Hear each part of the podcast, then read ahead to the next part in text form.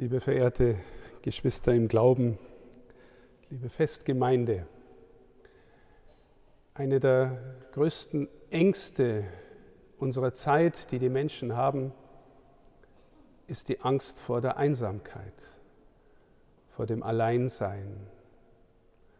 Vor allem viele ältere Menschen fragen sich, werde ich, wenn es auf das Ende meines Lebens zugeht, noch jemanden haben, mit dem ich Gesellschaft habe, mit dem ich Leben teile.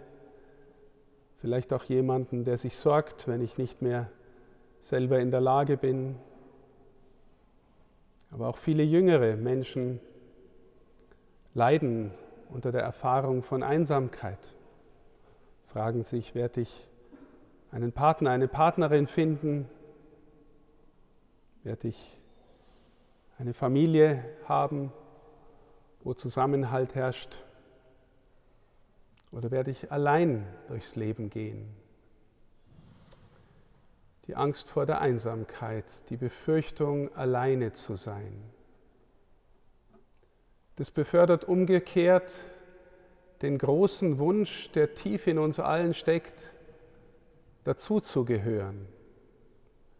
Wenn wir das Glück haben, in eine gute Familie geboren worden zu sein, dann haben wir von Anfang an ein tiefes Gefühl, eine tiefe Erfahrung der Zugehörigkeit machen dürfen, wie selbstverständlich, dass wir Menschen haben, die sich sorgen, die mit uns Leben teilen. Später wünschen wir uns, in so vielen Gemeinschaften dazuzugehören. Als Jugendlicher möchte man eine Peer Group haben, und vielleicht am liebsten bei den Coolen dabei sein, die am angesehensten sind. Im beruflichen Leben möchte man vielleicht bei denen sein, die das Sagen haben, womöglich in Vorstandskreise aufgenommen werden, in den Inner Circle, damit man mitreden kann, weil das angesehen ist. Und oftmals wechseln wir dann auch Zugehörigkeit, wenn wir spüren, das bringt uns nichts mehr.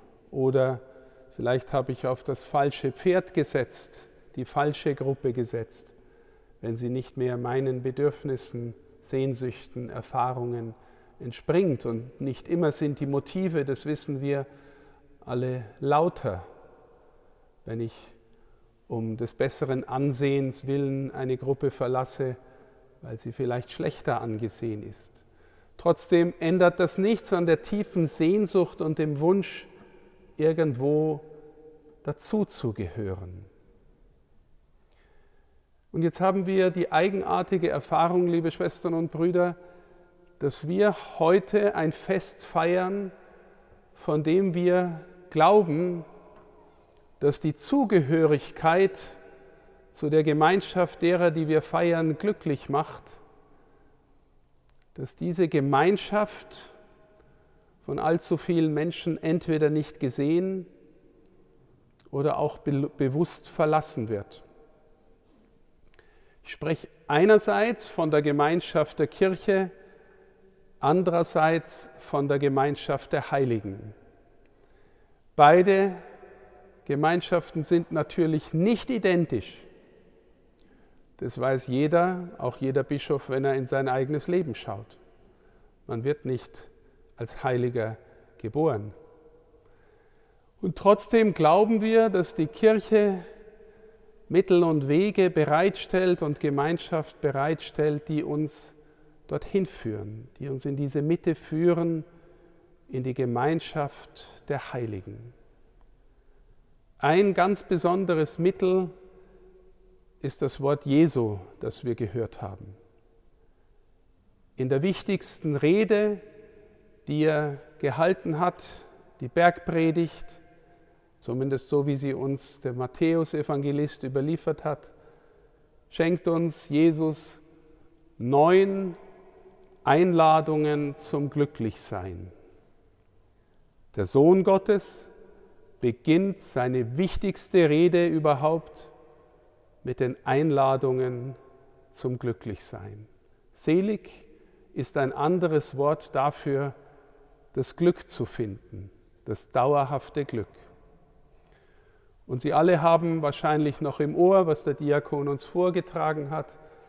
Die erste Seligpreisung ist die, die diejenigen selig preist, die arm sind vor Gott oder arm im Geist. Das bedeutet in der Tradition der Kirche gesehen, dass die wichtigsten Dinge, die wir in unserem Leben aus dem eigenen Herzen, aber auch aus der Sicht Gottes erlangen können, dass wir sie nicht aus uns selber haben, sondern letztlich von Gott erwarten. Die Fähigkeit, andere Menschen zu lieben und wirklich auch geliebt zu werden, kommt nicht allein aus uns.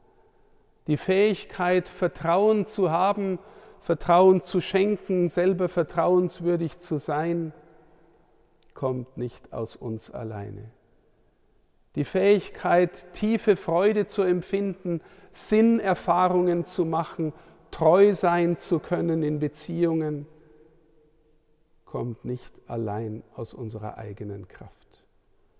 Selig, die arm sind vor Gott, weil sie die wichtigsten Dinge zum tiefen Glücklichsein nicht aus sich selbst erwarten, sondern aus der Beziehung zu dem, der der Selige ist, der der Heilige ist.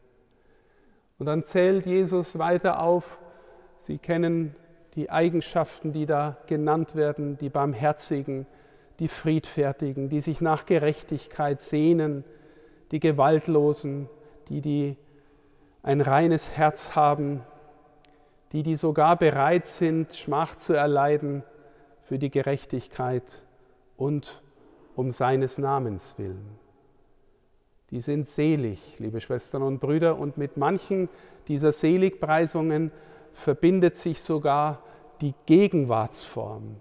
Selig, die arm sind vor Gott, denn ihnen gehört das Himmelreich.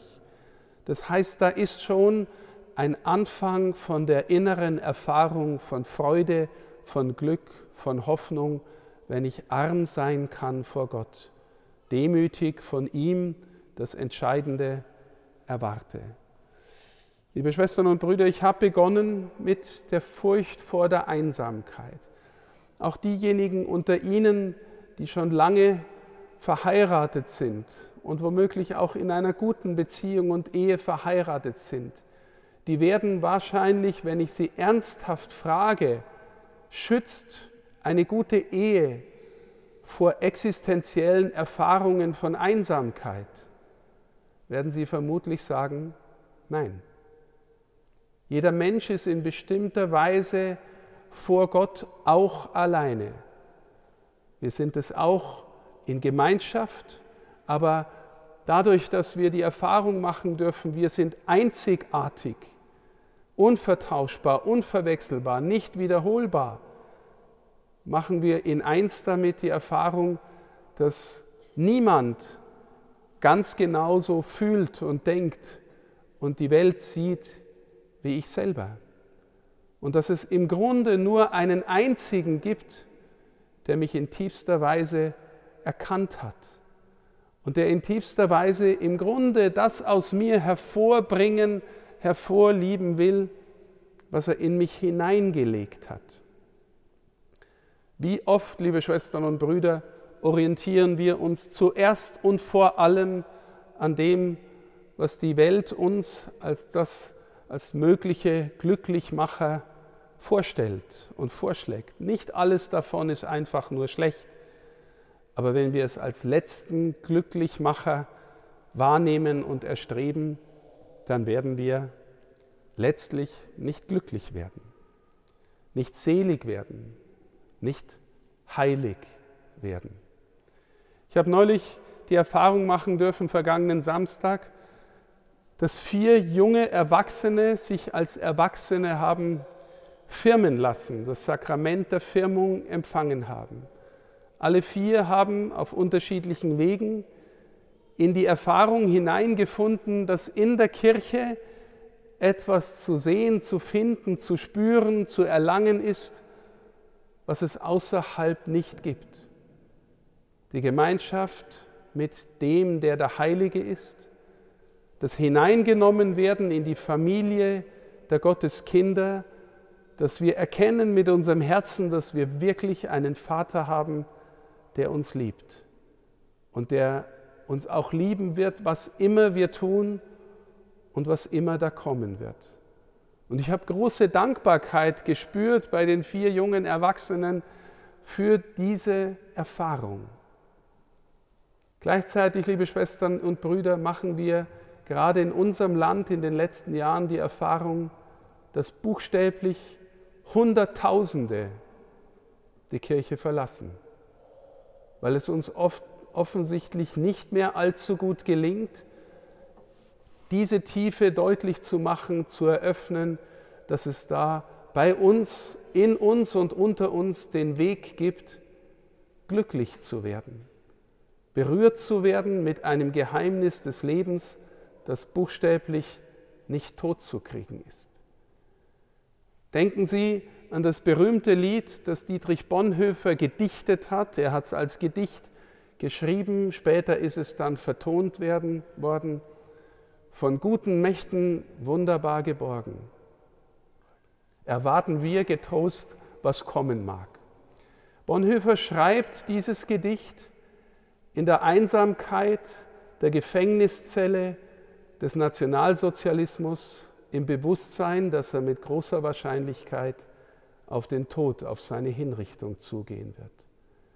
In dieser Einsamkeit macht Bonhoeffer die Erfahrung, dass er von guten Mächten wunderbar geborgen ist.